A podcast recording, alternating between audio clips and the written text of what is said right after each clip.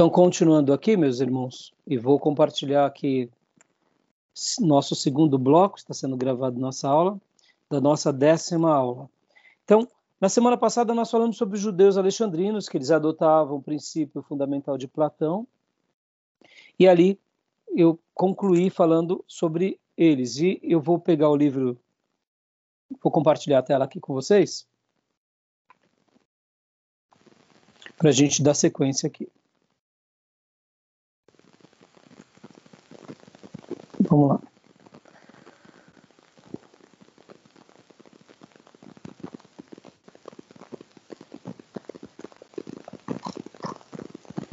Capítulo 2, História dos princípios hermenêutica entre os judeus, né? A gente já falou aqui. E agora os judeus de alexandrinos, falamos semana passada. E agora a gente já vai dar um pulo para os caraítas no ano 800 depois de Cristo. Olha só que interessante. Esta seita, denominada por Fahar como os protestantes do judaísmo, foi fundada por Anã ben Davi por volta do ano 800 depois de Cristo. Tendo em vista suas características fundamentais, podem ser consideradas como descendentes espirituais dos, dos saduceus, representa um protesto contra o rabinismo que foi parcialmente influenciado pelo maometismo. A forma hebraica da palavra caraítas é Bene Mikra, filhos da leitura. Eram assim chamados porque o seu princípio fundamental era considerar a escritura como uma autoridade única em matéria de fé. Isso significava, de um lado, uma desconsideração da tradição oral e da interpretação rabínica, e de outro, um estudo novo e cuidadoso do texto da Escritura. Ao fim de refutá-los, os rabinos empreenderam um estudo semelhante e o resultado desse conflito literário foi o texto massorético. A exegese deles era, de modo geral, muito mais minuciosa do que dos judeus palestinos ou alexandrinos. Olha que interessante essa fala aqui, irmãos. Aqui em itálico, eles eram assim chamados, porque o seu princípio fundamental era considerar a Escritura como uma autoridade única em matéria de fé. Olha que interessante. Olha que interessante. A gente está falando aqui agora do ano 800 depois de Cristo. Mas eu quero voltar aqui e compartilhar com vocês um outro slide, que é o slide que nós estávamos trabalhando semana passada, que eu acho que ele vai ser bem interessante também para vocês. Quer ver? Que é daqui.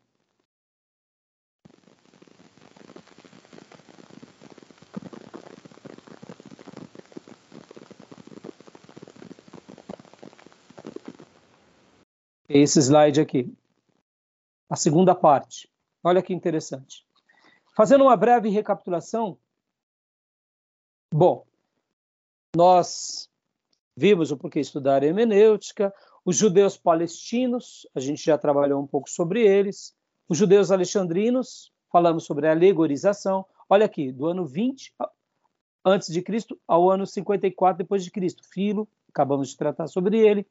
E agora a gente foi, lembra, para a escola alexandrina, alexandrina no século III. Falamos um pouco na semana passada sobre Clemente de Alexandria, que ele viveu do ano 155 a 216. E aí até demos aqueles exemplos, lembra do principal exemplo que eu falei para vocês, do bom samaritano? Paramos aqui, né? Lembram? Essas comparações tal. E até mencionei que nós que temos uma tradição da escola de Antioquia, nós olhamos para a escola de Alexandria com certo desdém. E eu sei que realmente havia alguns exageros. Mas, ao mesmo tempo, também, na escola de Antioquia, também tinha exageros. E nem por isso a gente vai ficar destacando os exageros, mas a gente destaca os exageros porque, de fato, como há uma, eu diria, uma disputa e uma polarização entre essas duas escolas, então é, sempre aconteceu um pouco disso. Mas olha só que interessante agora. A escola de Antioquia, olha só, nesse slide, é bem interessante, eu quero que vocês prestem bastante atenção nisso daqui. Ó. Os representantes mais conhecidos da escola de Antioquia são Teodoro de Mopsuestia, que está no ano 428 depois de Cristo, ele era um exegeta, e João Crisóstomo, no ano 407 depois de Cristo, que era um orador. Nos livros de história da igreja, João Crisóstomo ele tem um apelido. Ele era chamado Boca de Deus ou Boca de Ouro. Ele era um grande pregador. Ele era uma pessoa muito que influenciava muito as pessoas na oratória. E eles eram da escola de Antioquia. Agora, olha que interessante, guarda isso. Ano 428, 407. E aqui nós falamos do, da escola de Alexandria, Clemente de Alexandria, no, no ano 155 ao ano 216, ou seja, na virada do, uh, do segundo para o terceiro século. E aqui já é da virada do, do quinto século para o sexto século. Então, olha que interessante. É, por que eu estou falando isso? Lembra que eu falei com vocês, irmãos, que essas escolas elas existiram e coexistiram durante muito tempo, vários séculos. Não havia uma tensão assim necessariamente. Lembra que eu falei? Na minha opinião, eles se completavam. Estão entendendo, irmãos? Na minha opinião, eles se completavam. Depois, lá por volta do século, sexto século, ou seja, ano 500 e pouco, quinto século, ano 400 e pouco, é que começou a ter o quê? Essas influências de outros ensinos entrando na escola de Alexandria, e aí onde começaram então a ter uma certa disputa maior. Tudo bem até aí? Por que eu estou falando isso? O texto que, do livro que a gente acabou de ler, lá do livro do Luiz Berkoff, falando sobre os caraítas, é ano 800. É uma corrente entre os próprios judeus. Entre os próprios judeus, os caraítas, que são os filhos da lei, filhos da leitura, aliás, eles tentam trazer o quê? Uma nova leitura para o próprio, próprio povo judeu aonde eles estavam seguindo muita tradição oral e eles tentam o quê? Fazer com que a autoridade das escrituras fosse a sua única regra de fé e prática. Olha que interessante, sempre vai haver um movimento novo tentando restaurar o povo de Deus em algum período da história. E geralmente esses grupos sempre vão trazer o quê? A palavra de Deus como seu livro de regra e de fé e de prática. Estão entendendo? seja entre judeus no Velho Testamento, seja entre judeus depois no período já chamado era cristã, ou, so, ou sobre a própria igreja. Tudo bem até aí? Tranquilo? Vamos ler um pouco desses slides okay. então aqui? Olha só. Bem, no próprio livro, pastor, do Luiz Berkoff, ele faz menção aí do Boca de Ouro. Isso, Boca de Ouro. Na escola de Antioquia. Exatamente. Agora, olha só, o Boca de Ouro poderia ser da escola de Alexandria. Ele poderia ser influenciado e poderia ter sido um porta-voz da escola de Alexandria. É que nesse exato momento em que ele estava vivendo, no lugar que ele estava vivendo, a escola de Antioquia era a mais forte e ele foi um grande servo de Deus na região dos Efésios. Olha que interessante. É, para você ter uma ideia, a Diana, rainha dos Efésios, nos dias de Crisóstomos, ele, juntamente com muitas pessoas que deram final ao culto de Diana, ele foi um dos, dos porta-vozes dessa desse movimento que, é, de fato, o templo de Diana foi destruído. Então, olha que interessante. Tamanha era a influência dele entre, entre a, a cristandade naqueles dias e o poder que ele tinha na cidade. É, eu não quero entrar no mérito agora, mas é, nós é, sabemos que havia o culto a Diana, rainha dos Efésios. E ela fazia uma oposição muito grande, não só nos dias bíblicos, mas durante a história da igreja, atrapalhando a fé dos cristãos. Eu sei que isso tudo é muito polêmico, ainda mais nos nossos dias, quando a gente imagina uma situação como essa, mas a gente tem que lembrar do contexto histórico, irmãos. Eram outros dias, Assim como no Velho Testamento havia o sistema escravocrata, no início do Império Romano havia o sistema escravocrata, nesses dias havia o domínio do Império Romano. Eram outros dias. E nesses dias, até mesmo o Império Romano também endossava decisões como a de João Crisóstomo, porque a religião oficial do Império era o quê? Era o cristianismo. Então, também para o Império Romano era importante atos em que validavam a fé. Então, assim, não quero entrar no juízo de valores agora, mas ele foi uma pessoa muito importante na história da igreja. E você tem que lembrar, como eu disse há pouco, que nós estamos vivendo um período polêmico atualmente, mas nem todos os momentos eh, a gente pode fazer a mesma correlação. Como eu disse, João Crisóstomo era um líder cristão, aonde o Império Romano tinha agora ele como um aliado e, e ele também um aliado a Roma. Então, os motivos que o levaram a isso, eu também não sou historiador, então eu não sei, mas eu sei que ele foi uma pessoa muito influente e ele era da escola de Antioquia. Lembra que eu falei que a escola de Antioquia, para nós, ela é mais fácil de ser lida, porque ela é a ciência, ela é o estudo pelo estudo.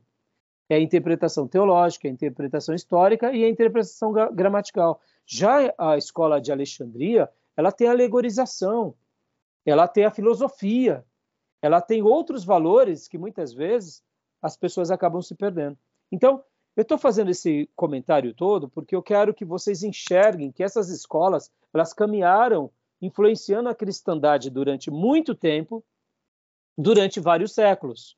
Isso entre os cristãos e também entre os judeus. No livro aqui, a gente já já vai falar do século XII, da influência dos cabalistas. E do século XII ao século XV, a influência dos judeus espanhóis. Ou seja, escolas que vão surgindo, escolas de hermenêutica, ao longo de muitos séculos. Interessante, né? Então, pastor, qual é a importância de uma escola? A importância de uma escola é para dar essa fundamentação, é para arrumar a casa de novo. Lembra que há pouco, no módulo anterior, eu falei sobre Neemias? Olha que interessante. Esdras era um escriba fiel que não conseguiu fazer com que o povo judeu, dos dias de Esdras, Zorobabel e até Neemias, vivenciassem a lei. Veio Neemias como um governador, ele sacode as estruturas, aí Esdras, então, com Neemias, os dois juntos restauram o que? A verdadeira adoração nos próprios judeus que estavam vivendo o quê? Uma vida morna, uma vida nominal. Olha que interessante. Então, percebam que essas escolas, esses movimentos são muito importantes. Irmãos, o que a gente está fazendo aqui como teologia é muito importante. É muito importante. Um teólogo cristocêntrico, escriturístico, influenciando outros, preserva a igreja, irmãos uma virada de chave.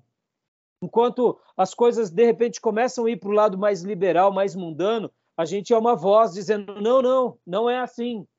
Mesmo que sejamos, sejamos retalhados no primeiro momento, logo depois Deus vai nos dando graça, vamos atraindo pessoas e, e, um, e uma mudança pode ser feita, entendeu? Então é muito interessante essas coisas. Estão entendendo, irmãos? Tá bom? Então vamos ler aqui os slides? Amém. Vamos lá? Leia para nós, pastor Johnny. Dá para ler? Está bem pequenininho, né? É, pedi justamente para o senhor consegue ampliar mais? Não? não consigo. Esse daqui é o slide. Ou se o Gil quiser ler também. Não, não. Eu... Bem...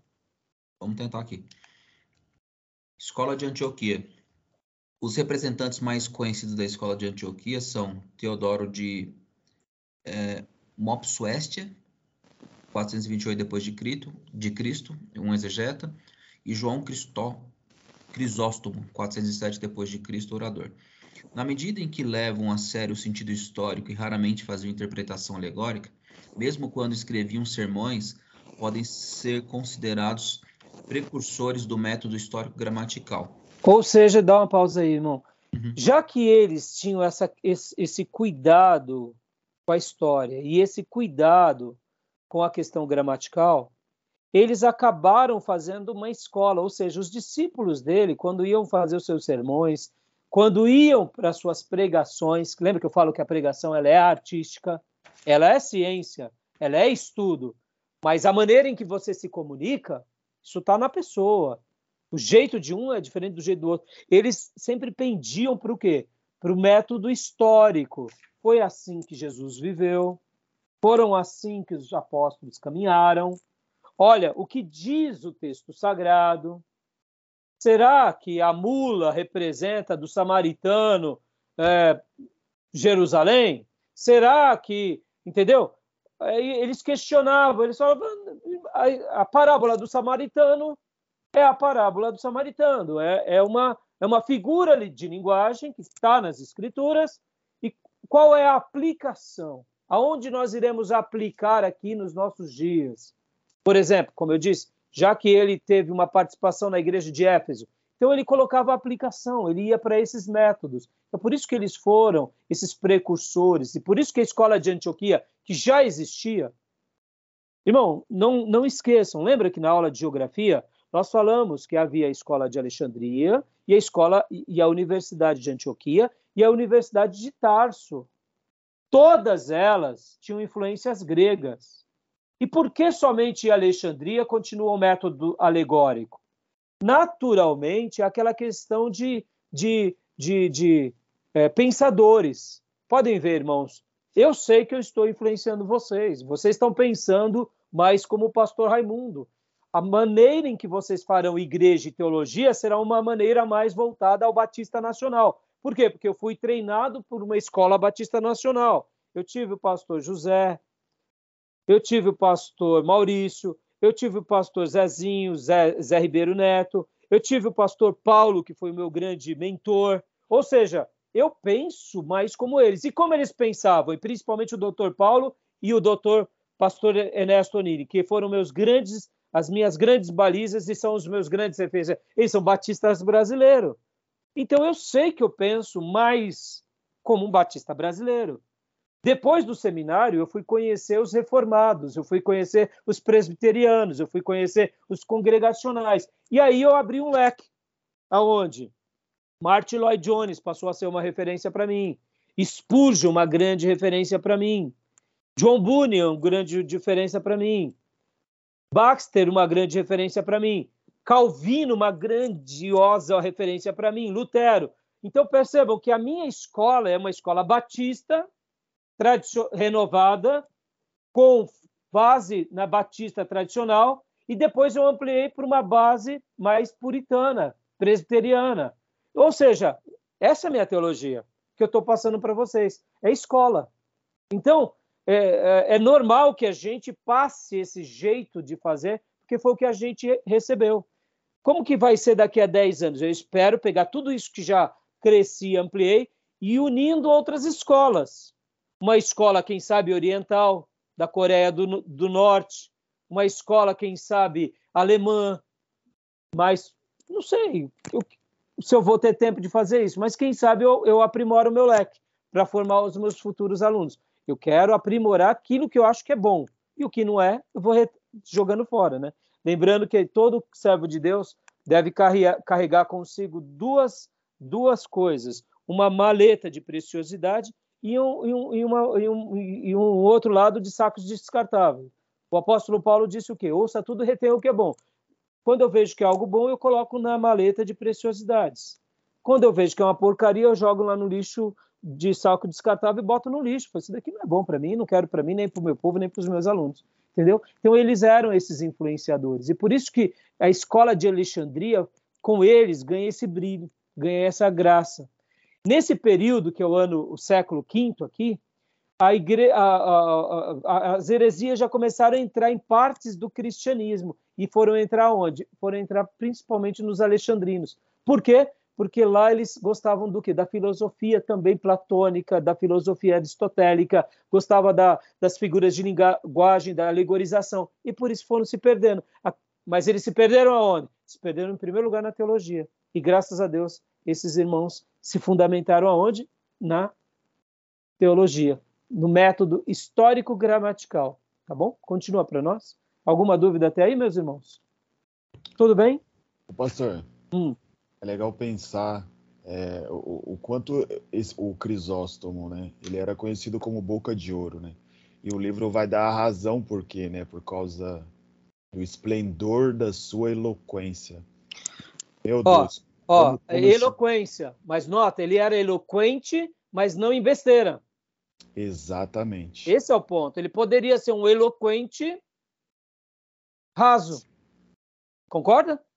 Concordo, concordo. Poderia. E possivelmente ele criaria uma, uma seita, ele... mas não, ele foi o quê? Eloquente, mas ele era eloquente na palavra. A escritura, de um modo positivo. E isso perpetuou, porque o que, que acontece? Aonde as pessoas se perderam na história? Se perderam na palavra. Podem ver, irmãos, no formato de fazer igreja, como templo, como liturgia, a gente não se perdeu tanto. Na arte nós nos, nos perdemos tanto, mas nós nos perdemos na ciência, ou seja, no estudo teológico. Por isso que eu disse para vocês que quando a gente é, é, é essa semente, pode ver que a ciência é essa semente. Se a gente perde essa ciência, e no nosso caso a Bíblia, aí a arte não tem sentido nenhum de existir. Graças a Deus por ele. Como, por exemplo, irmãos, Spurgeon. Spurgeon ele era chamado príncipe dos pregadores, por quê? Quando a gente começar o nosso módulo de, de homilética, eu vou recomendar para vocês três livros de Spurgeon. Eu vou recomendar como livro texto, que é Lições em Meus Alunos, volume 1, volume 2, volume 3. Meus irmãos, é, é magnífico. É magnífico. Magnífico. Ô, pastor, mas é, Spurgeon é magnífico. Vocês têm que ler tudo que é de Spurgeon. Eu, lendo os livros dele, choro, me emociono, sou Tá louco, é demais. No seminário eu não tinha tempo de ler tantas coisas de Spurgeon. Era um seminário batista. Spurgeon, ele é um batista. Só que ele é um batista calvinista. Então ele não é tão apreciado por, por outros batistas que são arminianos, entendeu? Mas ele é apreciado. Mas Spurgeon, irmãos, é de uma grandeza. Spurgeon é o nosso Crisóstomo.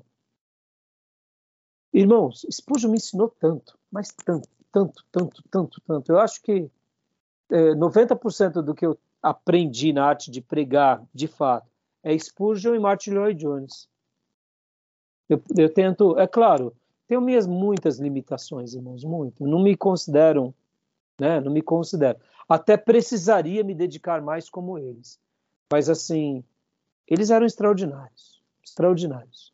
Na sua devoção, na sua piedade, na sua fé, no seu estudo, e na expressão artística.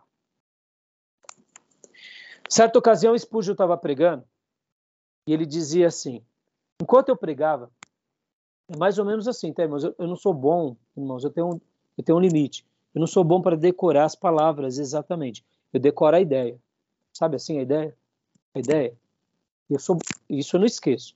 Posso errar a construção, usar o termo, posso até dar uma exagerada, sabe? Uma hipérbole.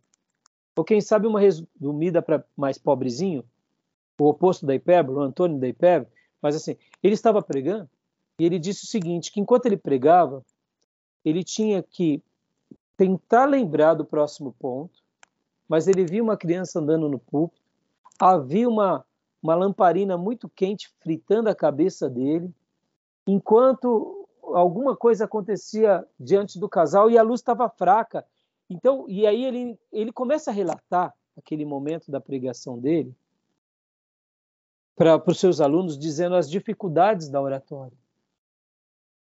Porque muitas vezes a gente está pregando, como agora, por exemplo, estou dando uma aula, eu preparei essa aula, fiz uma lição de casa, mas é um momento vivo, é dinâmico. Mesmo que você faça um laboratório anterior, você não consegue, pelo menos eu, eu não sou um artista, podem ter pessoas que decoram o texto, eu, eu acho isso eu, eu fico assim, ah, com boca aberta. Como pode uma pessoa decorar as palavras do texto ipsis literis? Eu, eu, eu gostaria de ter essa competência. Admito, irmãos. Até porque eu escrevo muito. Eu escrevo muito. E eu gostaria demais, demais da conta. Porque aí eu, eu com certeza não esqueceria, mas eu, eu, eu, eu uso muito do improviso. Então eu faço toda a minha lição de casa, escrevo tudo. Por exemplo, sermão que eu vou pregar domingo, eu rascunhei no meu caderno, hoje. Rascunhei no meu caderno. Veio umas ideias, eu falei, puxa vida, já fui lá, peguei o caderno rascunhei. Aqui. Aí hoje cedo, vim para o meu escritório, e aí eu já falei, opa, onde está? Meu Deus, aqui, ó. Rascunhei. Aí eu já vi para o meu escritório, já digitei, tá até aqui no texto, depois eu mostro para vocês, e vou continuar trabalhando, vou continuar trabalhando. Mas eu gostaria de ter essa memória fotográfica de tudo que eu escrevi, eu lembrar.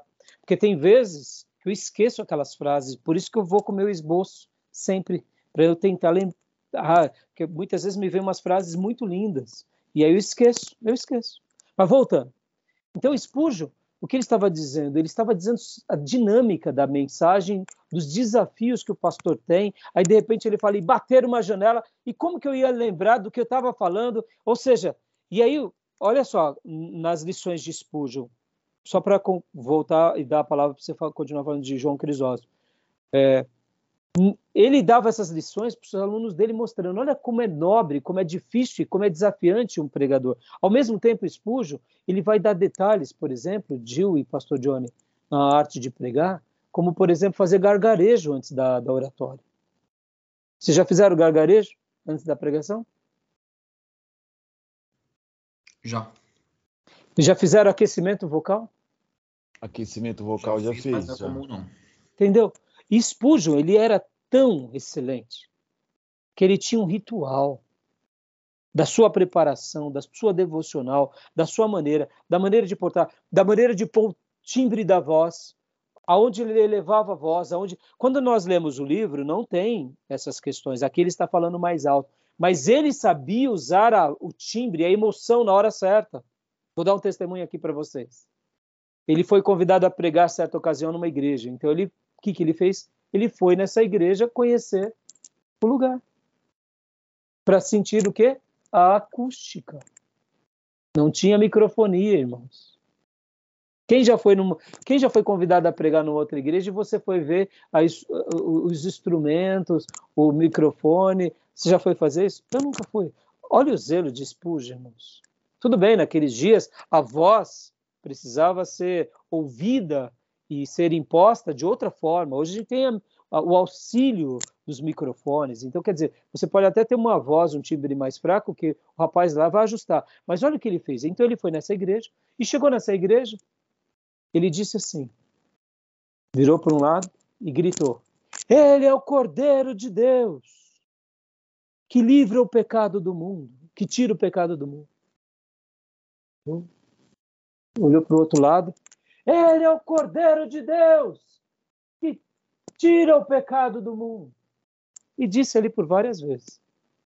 Agradeceu o pastor e foi embora. Voltou no dia certo que ele estava para pegar, pregou.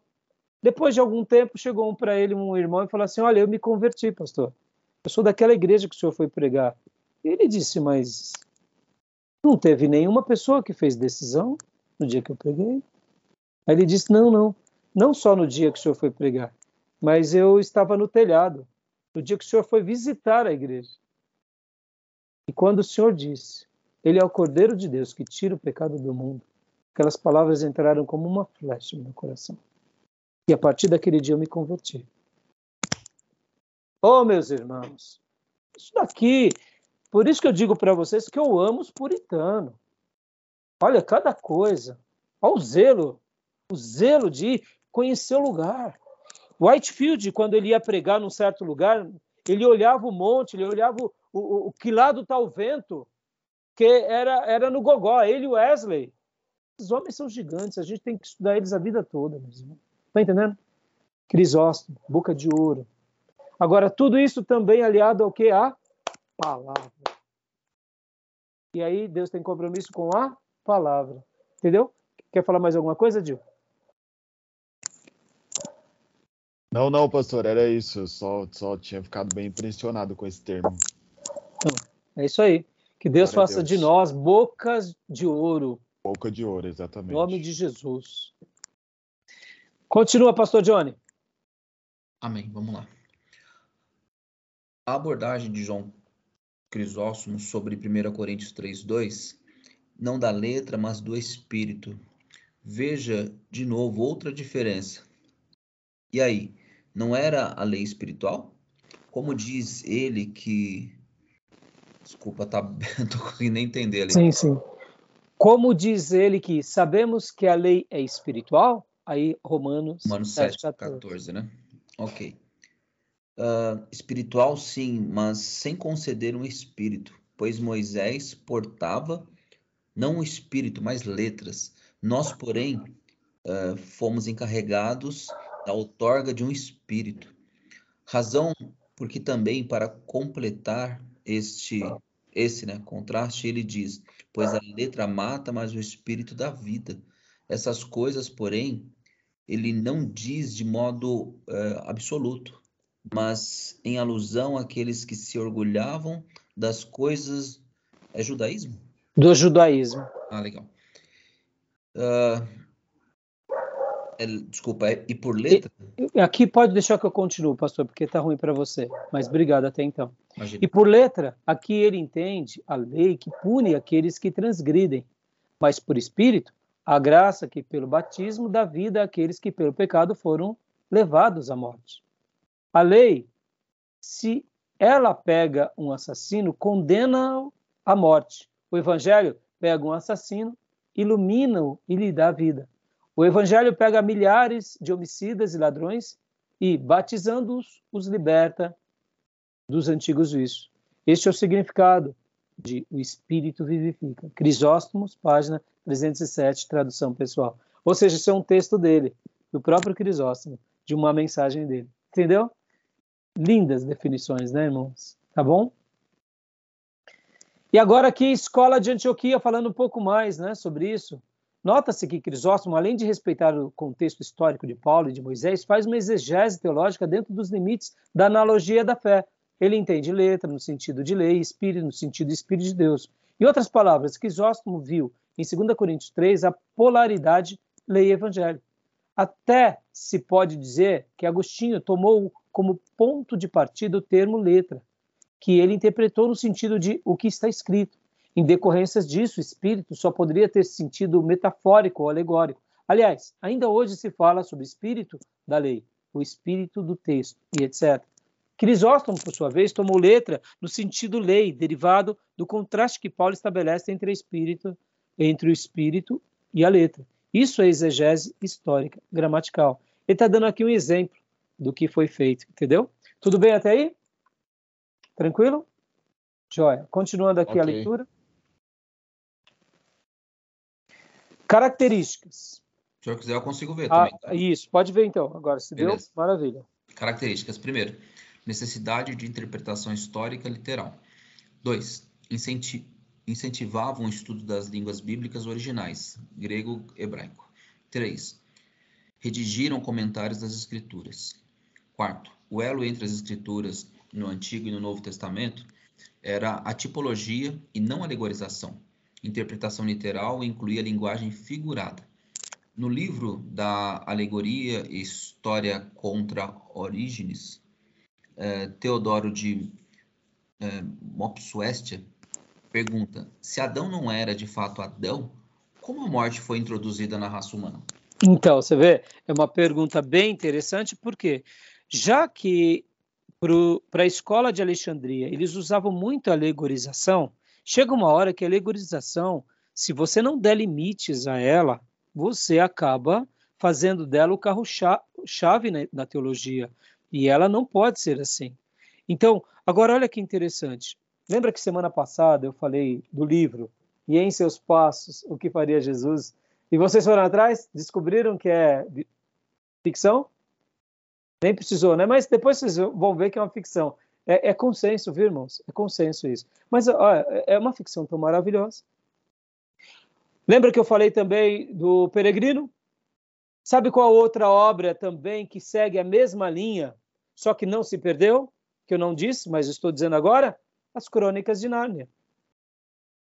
C.S. Lewis, fazendo as suas obras, tanto a Crônica de Nárnia como a Carta do Diabo ao seu aprendiz, são pura ficção. Pura ficção. Mas são ficções que foram criadas com muita teologia. Então, todo tipo de alegorização, quando ela está fundamentada nas escrituras, nenhum problema. O problema é se falta teologia ou se a semente já não é mais a teologia, aí mesmo você vai se perder. Por isso que a escola da alegorização se perdeu muito fácil, porque eles tinham o quê? Além da teologia, eles tinham a filosofia, eles tinham uma construção mais dualista. Aí pronto, irmãos, aí se perderam por isso. Por isso que aqui nessa fala né, de Teodoro de é, Mopsuestia, ele fala, olha, se Adão de fato não era Adão, como a morte então foi introduzida na raça humana? Tipo assim, toma cuidado, a alegorização, ela pode... Você quer usar Adão como um tipo, tudo bem, mas quando você pega e começa já a fazer aquilo que a Bíblia está trazendo como literal, você começa a usar de alegorização, aí você deturpa o texto, né? Tudo bem até aí, irmãos? Tranquilo? Beleza? Tudo Vamos bem. lá. Continuando. Aí, vamos lá para o livro agora. Deixa eu parar um pouco essa gravação aqui. Deixa eu parar aqui. Olha que interessante. Vamos mudar aqui a tela. Vamos para o livro, pro livro texto.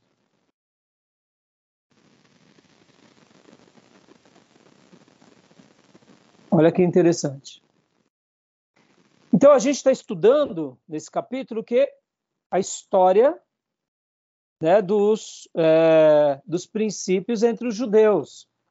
Não só entre os judeus, mas também aqui no slide a gente já aprendeu um pouquinho do período da patrística. Então, passando rapidamente, vocês vão ver os cabalistas aqui entre os judeus, no século XII, tá bom? Já ouviram naquela expressão cabala? Que os judeus vão fazendo uma leitura da Bíblia pela cabala, ou seja, pela numerologia? Já ouviram disso, não? Sobre isso? Já. Já. Nós não vamos gastar um tempo aqui, mas uh, o, o cabalismo, irmãos, é uma, é uma hermenêutica perigosíssima. Eles vão construindo em prol de combinações numerológicas, acaba entrando é, é, em tantas coisas complexas e confusas.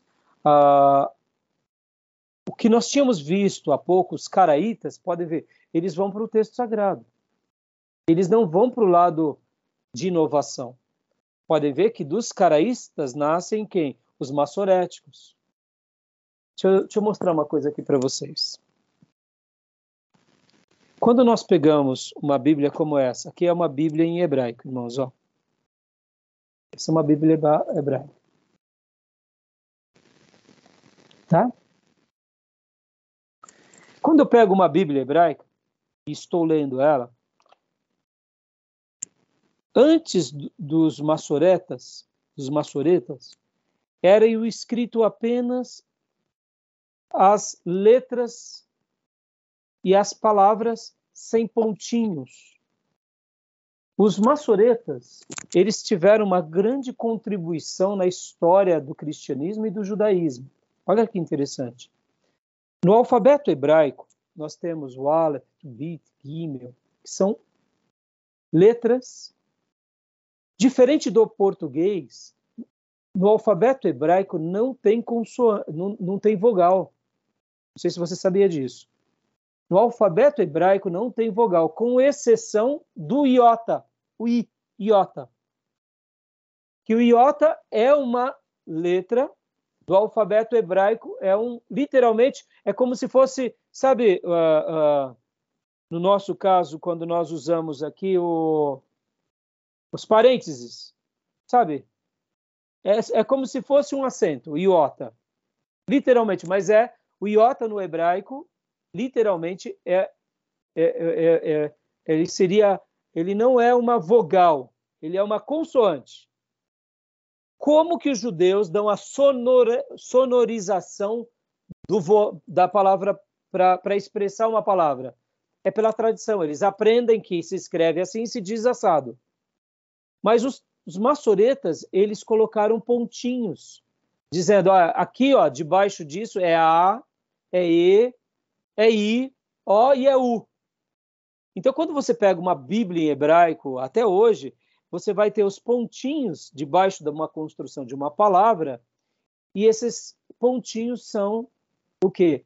São o alfabeto que os maçoretas, para facilitar a tradição para suas próximas gerações, eles colocaram para facilitar. Imagine, irmão, você fazer uma pronúncia de uma palavra sem o, a, as vogais. Mas existem muitos alfabetos isso, entendeu? É curioso, né? Tetragrama, né? Isso, exatamente. O próprio nome de Deus, o tetragrama, como que se pronunciava? Se perdeu. Porque era uma tradição, já que era um nome falado com muita reverência, foi se perdendo. E até hoje não se sabe direito qual é a pronúncia exata do nome de Deus. Deduzimos, mas nós não sabemos com exatidão. Se tivesse voga as vogais que os maçoretas criaram, é, então a gente saberia a pronúncia correta. Outra coisa, a divisão de versículos, capítulos. Os maçoretas criaram, deram uma contribuição muito grande é, para esse tipo de construção na história da igreja. Não sei se vocês sabem, mas antigamente você não tinha, o livro Isaías não tinha capítulo 1, 2, 3. Eram textos, rolos, que davam a sequência.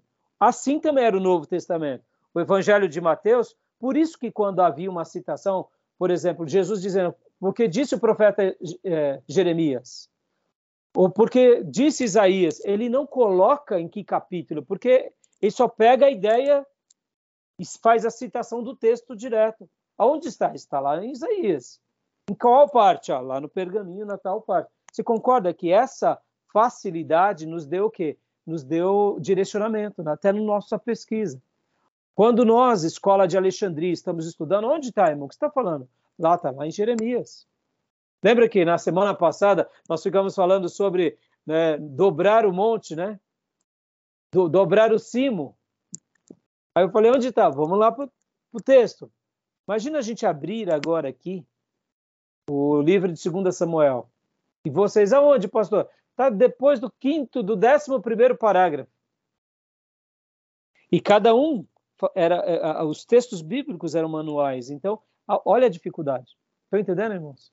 Então, aqui, você viu, é, há uma grande contribuição dessas escolas para o povo de Deus. Tá bom, meus irmãos? Algumas são mais falhas, outras mais e ao, ao mesmo tempo entre os judeus. E, e no, no livro texto, então ele vai falar um pouco também disso, e aí ele vai começar aqui o quê? Uh, uh, ele, aí ele conclui os judeus espanhóis do século XII ao século XV, que também tiveram uma grande contribuição entre os próprios judeus. Pastor, talvez você pergunte, pastor, mas para nós, cristãos, o que tem a ver os caraítas os cabalistas e aqui os judeus espanhóis. Irmão, tem tudo a ver. Com relação à crítica que fazemos aos cabalistas, nós dizemos isso daqui nós não concordamos. Mas já com os judeus espanhóis e com os coraitas, os caraítas, há uma contribuição. Concorda, irmãos, que o Velho Testamento eles conservam. Se eles conservam o Velho Testamento, não deixa de ser o Velho Testamento sendo guardado pelos judeus. Estão entendendo? Mesmo que eles tenham uma interpretação do Velho Testamento X, Y, Z, eles estão zelando pelo mesmo texto sagrado que nós também temos como texto sagrado. Em outras palavras, só a perpetuidade do texto sagrado, seja entre judeus, seja entre cristãos, seja entre católicos, isso é maravilhoso, meus irmãos, porque é o texto sagrado. Estão entendendo? Para nós, como povo de Deus, que tem a Bíblia como a sua regra de fé e prática, saber que judeus espalhados no mundo guardaram a lei de Deus, isso só afirma a nossa fé no Velho Testamento. Estão entendendo? Fui claro na minha colocação? Então, sobre a importância deles na interpretação para nós hoje é outro detalhe, aí pode ser útil, pode não ser, mas sobre a perpetuidade e a conservação de que eles guardaram o texto sagrado é como, por exemplo, dos escritos de Qumran. Que utilidade tem aquilo para nós? Tem toda utilidade. Há uma veracidade. Pastor, mas eles tinham práticas heréticas. Tudo bem, mas eles guardaram a lei? Guardaram. Então isso tem uma utilidade muito grande para nós. Tudo bem até aí, meus irmãos? Beleza? Okay. Joia. E agora, aqui, o autor, uh, nosso irmão, ele vai fazer o seguinte, nosso irmão Luz Bekoff. Ele vai falar o quê? Ele vai entrar agora no que a gente acabou de ver no slide, História dos Princípios Hermenêuticos na Igreja Cristã, que é o capítulo 3. E aí ele vai fazer o que? Aquele apanhado do que a gente veio aprendendo, que é a Escola de Alexandria. Ele vai citar um pouco aqui sobre os filósofos pagãos estoicos, que haviam por um longo tempo aplicado o método de interpretação de Homero, Lembra que semana passada eu falei sobre o canto da sereia? É um texto de Homero, está na Odisseia de Homero. Se vocês quiserem, depois eu mando para vocês aqui alguma coisa que eu peguei é, de Homero, que eu estou querendo estudar um pouco a Odisseia, né? Que eu querendo, na realidade, que eu estou querendo ler, simplesmente como uma leitura, conhecendo um pouco essa obra tão conhecida. Aí vem aqui, ó, Clemente de Alexandria, Orígenes. Essas pessoas foram muito respeitadas como pais da igreja, irmãos.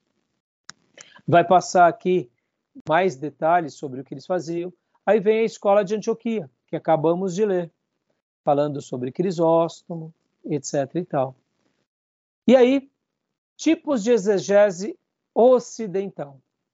E aí a gente vai, então, agora, uh, trabalhar um pouco mais nesses exegetas ocidentais. Lembra que no slide que tínhamos visto há pouco, a gente ouviu, é, leu Agostinho de Hipona, lembra disso? Agostinho de Hipona? Então, deixa eu voltar lá para o slide. Eu quero falar um pouquinho agora sobre. É, aqui. Vamos falar um pouco sobre a escola medieval Vamos ler os slides, depois a gente vai para o livro texto, tá bom, meus irmãos? Leia para nós, é, irmão Dil, Escola Medieval. Escola Medieval. A história registra que o método alegórico associado com a Escola de Alexandria saiu vitorioso, na medida em que influenciou a exegese da Igreja no período medieval. Não que a interpretação alegórica fosse vista com autorização para qualquer tipo de exegese, especialmente exegeses heréticas. Havia um parâmetro ou uma área de segurança dentro da qual era necessário permanecer. A regula fidei, regra da fé ou doutrina da igreja. Exatamente, ou seja, é o que eu venho falando para vocês. Na realidade, irmãos, sabe aquela questão? Vamos colocar hoje aqui, fazer uma crítica os nossos pais batistas. Oh, meus irmãos, quando eu falo do pastor Ernesto Nini, eu tive a honra de ter aula com ele como aluno, tive a honra de participar de reuniões pastorais com ele, e por último, eu tive a honra de sentar na mesa de professores ao lado dele no seminário. Então, o que eu faço aqui com vocês é tentando seguir um pouquinho do que ele foi. O pastor Ernesto Nini, no meio batista, ele era uma lenda viva. Mas se você quisesse encontrá-lo, ele era acessível. Todo culto das irmãs, se eu não me engano, era segunda pela manhã, ele estava na Vila Mariana, até os 100 anos de idade. Um pouquinho antes. Quando ele estava liberando os 90 e pouco, pararam de buscar. Era segunda ou era terça. Todo culto de oração ele estava na igreja dele. E todo domingo ele estava na igreja dele. Pastor, mas ele não era um figurão? Era um figurão. Mas ele nos ensinou no seminário: o pastor cuida da sua igreja. Não importa se a igreja tem um, dez mil, um milhão. Ele saía esporadicamente para atender um compromisso, mas dias de culto ele não faltava na igreja dele. O que mais, pastor? E se eu quisesse achá-lo, ele, tinha, ele morava no mesmo sobrado desde quando ele era um jovem pastor, lá em Perdizes. Quando Perdizes não tinha nada. Várias vezes eu fui buscar o pastor Enéas para trazer ele para Ferraz de Vasconcelos para pregar na nossa igreja. Era o mesmo sobrado. Do lado, prédio, prédio, prédio, ele estava morando no mesmo sobrado. Era um homem que poderia ter feito riqueza em nome do evangelho, e toda a doação que ele ganhava de terrenos e etc., ele colocava no nome da convenção ou das igrejas. Ele podia se apropriar e não fez. E como se não bastasse, se você quisesse também achá-lo, ou você ia na igreja, ou você ia na casa dele, ou aos sábados ele estava no seminário religiosamente. Pastor Enéas não perdia um sábado, a não ser em congressos da convenção ou dias que ele tinha uma agenda. Mas fora disso, ele estava lá dando aula para os alunos. Ele deixava de pregar numa cruzada cá ou acolá, não que ele negava isso, mas a prioridade dele era formar discípulos. Não importava se a classe tinha 5, 10, estava no seminário. E nesses dias que ele estava com seus 100 anos, eu estou lá na foto quando ele fez 100 anos, ele viveu até os 101 anos, ele ia para o seminário simplesmente para estar com os professores, que ele já não lecionava mais, e para participar do culto, para dar o exemplo. Isso é genial, irmãos. Pensa, você já é um ancião condecorado, que poderia estar viajando Brasil afora, A única coisa que você queria fazer é o que? Estar no seminário, fortalecendo os professores e os alunos, mostrando: aqui estamos buscando ao Senhor e aprendendo a amar a Deus na palavra. É por isso que eu posso ter um aluno que eu estou dando aula. Entendeu? Tô dois, eu estou feliz demais. T3, glória a Deus. T10, ah, estou quase sendo arrebatado. Entendeu? Seguindo o exemplo do mestre, irmãos. E é isso que eu quero para minha vida. Então, aqui, olha só, os, exegetas e hermeneutas e, que faziam as suas interpretações, não, é, não era a escola de Alexandria, eles tinham parâmetros, eles tinham ré. É que, infelizmente, se afrouxaram. Que nem eu falei, que nem eu falei os batistas de hoje são iguais aos batistas dos nossos pais batistas? Você entendeu? Muitas vezes você está numa igreja boa, mas você se perdeu. Os assembleanos de hoje são iguais a, a, a, aos fundadores da Assembleia de Deus? Os metodistas de hoje são iguais aos metodistas fundadores? Está entendendo, irmãos? Percebam, como é importante, porque muitas vezes a gente olha assim para uma igreja que é muito boa, como os presbiterianos, o problema não é a igreja presbiteriana, o problema é essas novas gerações de presbiterianos. Estão entendendo? O problema não são os batistas ou, os, ou, ou, ou Wesley ou os, os, os, fundadores, o problema é as novas gerações que não perduram, que nem os luteranos. Eu estou aqui, hoje eu trouxe, aqui a gente já, já vai falar um pouco sobre a, algum outro. Eu estou aqui com o livro de Teologia Sistemática dos luteranos. Olha o nome que eles põem, é Dogmática Cristã 1 e 2. Quando a gente lê a Dogmática 1 e 2, é muito rica de teologia, tal, tem coisas que eu gosto, outras nem tanto, mas eles vão mais para a filosofia. Já, já, já, já Lutero, ele era o quê? Ele era um linguista, irmãos. Ele não era um filósofo. Lutero tinha conhecimento de filosofia? Tinha, mas ele se limitou ao quê? Ao histórico gramatical, principalmente ao gramatical. E os luteranos? Eles são linguistas ou eles são mais filósofos? Infelizmente, eles se tornaram mais filósofos. Olha a ruptura. Está entendendo o que eu quero falar, irmãos? Então, muitas vezes, a escola de Alexandria não é a alegoria, é a frouxidão teológica, assim como a escola de Antioquia. Se a gente não se mantiver numa teologia unida à vida, meu irmão, você pode ser o que for, você vai ser um liberal, entendeu? Cabeça cheia e coração vazio, tá bom? Beleza? Vamos continuar lendo aqui o slide? Não, vamos, vamos parar essa gravação, irmãos, para a gente abrir uma última para a gente encerrar nosso, nosso módulo, tá bom? Beleza? Tem alguma pergunta? Não, não, ok, pastor. Também ok? Não. Tá bom, vamos parar essa gravação.